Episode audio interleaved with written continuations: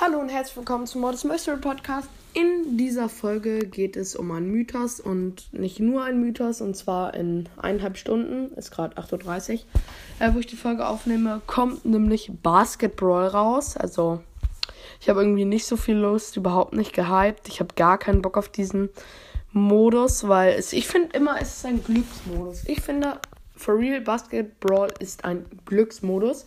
Aber genau zu Basketball, ähm, habe ich mir auch so einen Mythos rausgesucht. Ähm, ja, auf dem Mythosbild, äh, das leider etwas zu breit an den Seiten ist, ähm, deswegen konnte ich es nicht ganz abbilden, sieht man einmal an der linken Seite, man sieht halt einmal das Feld, das ist auf Eis irgendwie. Sieht ziemlich aus, als wäre es auf glatten Eis und ein Mac sprintet da die ganze Zeit drüber.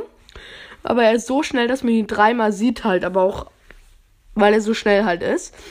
Ähm, Vielleicht deutet das ja bald auf äh, ein neues Mini-Update hin, also ein, wo nur so Sachen, mir fällt der Name gerade nicht ein, so ein, halt so ein Mini-Update, wo nur Sachen wie der Schuss oder mehr Schaden und so verstärkt werden.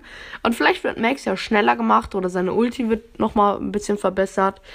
Ähm, auf jeden Fall steht der Primo da ganz hilflos rum und hat gar keine Chance mehr. Dann sieht man noch eine B mit dem Schild Go Rosa. Ähm, und Rosa steht da halt. Mm, und hinter ihr so Search.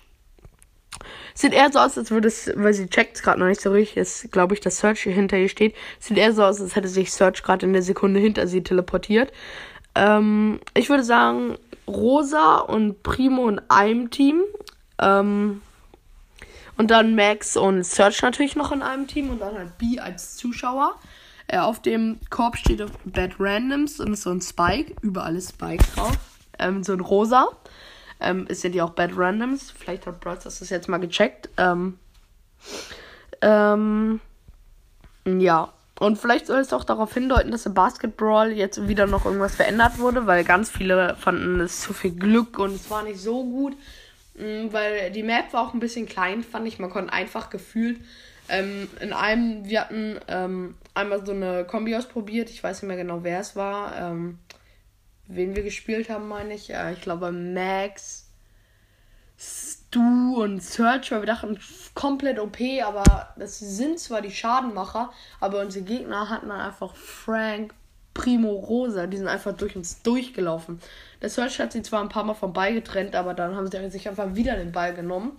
Und vielleicht soll das darauf hindeuten, dass ähm, die Map größer gemacht wurde und schnellere Brawler halt noch besser. Oder es deutet vielleicht auch darauf hin, dass da diese Modis an sind, wie schneller Ulti aufladen, schneller insgesamt. Das kann natürlich auch sein. Das wäre auf jeden Fall ziemlich, ziemlich nice.